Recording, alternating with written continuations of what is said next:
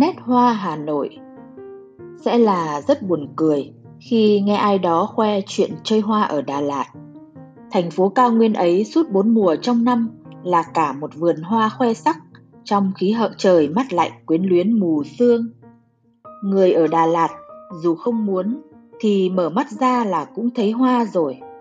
Hoa trồng trong các vườn ươm, trong những biệt thự, hoa dại trên đường đi, bờ rào nào cũng sẵn. Dường như với khí hậu được thiên nhiên quá ư chiều đãi ấy, mọi loài cây cối đều muốn trổ hoa. Ở xứ ấy, hoa hiện hình như một lẽ tất nhiên, không còn làm ai cảm thấy thiếu thốn xôn xao sắc màu và nồng nàn mùi hương quấn quýt quanh mình. Người Hà Nội không có được những điều kiện thiên nhiên thuận lợi ấy.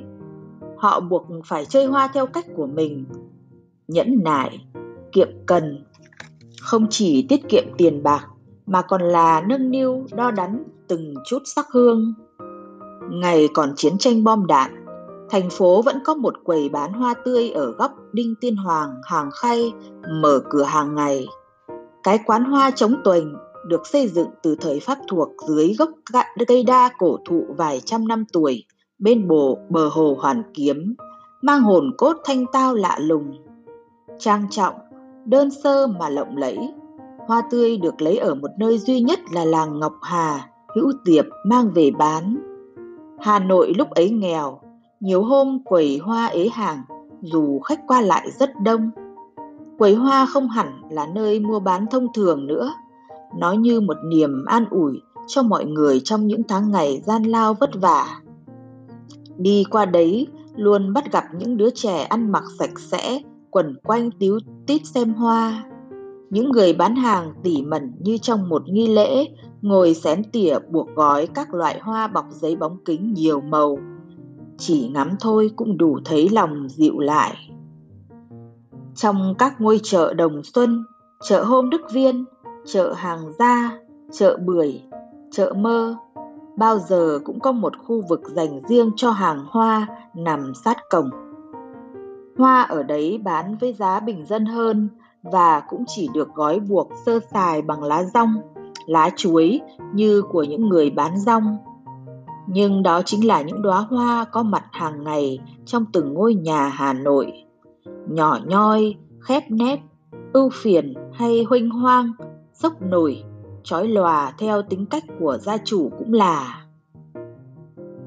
Người Hà Nội chơi hoa tất cả mọi ngày trong năm. Rất hiếm khi vào một gia đình Hà Nội ngày thường mà thiếu một lọ hoa. Thường thì luôn có hơn một lọ. Hoa trên giá sách, hoa trên bàn nước, hoa trong buồng ngủ. Nhiều gia đình sống trong căn buồng tập thể duy nhất vẫn dành một chỗ trang trọng để cắm hoa. Hoa ngày thường mùa nào thức ấy. Xuân có đào, mai, hải đường, cúc trắng. Hạ có sen, hoa hồng, hoa loa kèn.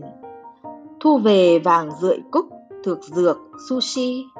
Đông đến cúc tím, hoa bướm hồng, hoa bách nhật. Lại thêm những cây cổ thụ có hoa trồng khắp nơi trên phố.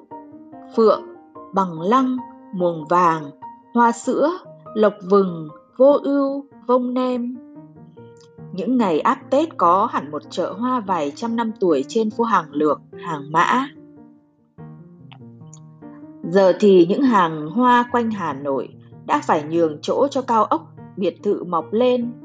Làng hoa Ngọc Hà, Hữu Tiệp giờ cũng chơi hoa cắm trong lọ, không còn những mảnh vườn rộn ràng hoa bướm cuối đông. Nhật Tân không còn đất trồng đào.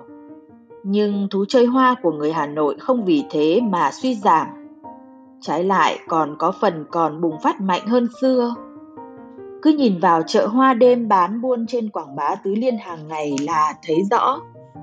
Bất kể nắng mưa, bão lụt, bắt đầu từ hai giờ sáng, hoa từ miền núi phía Bắc đổ về.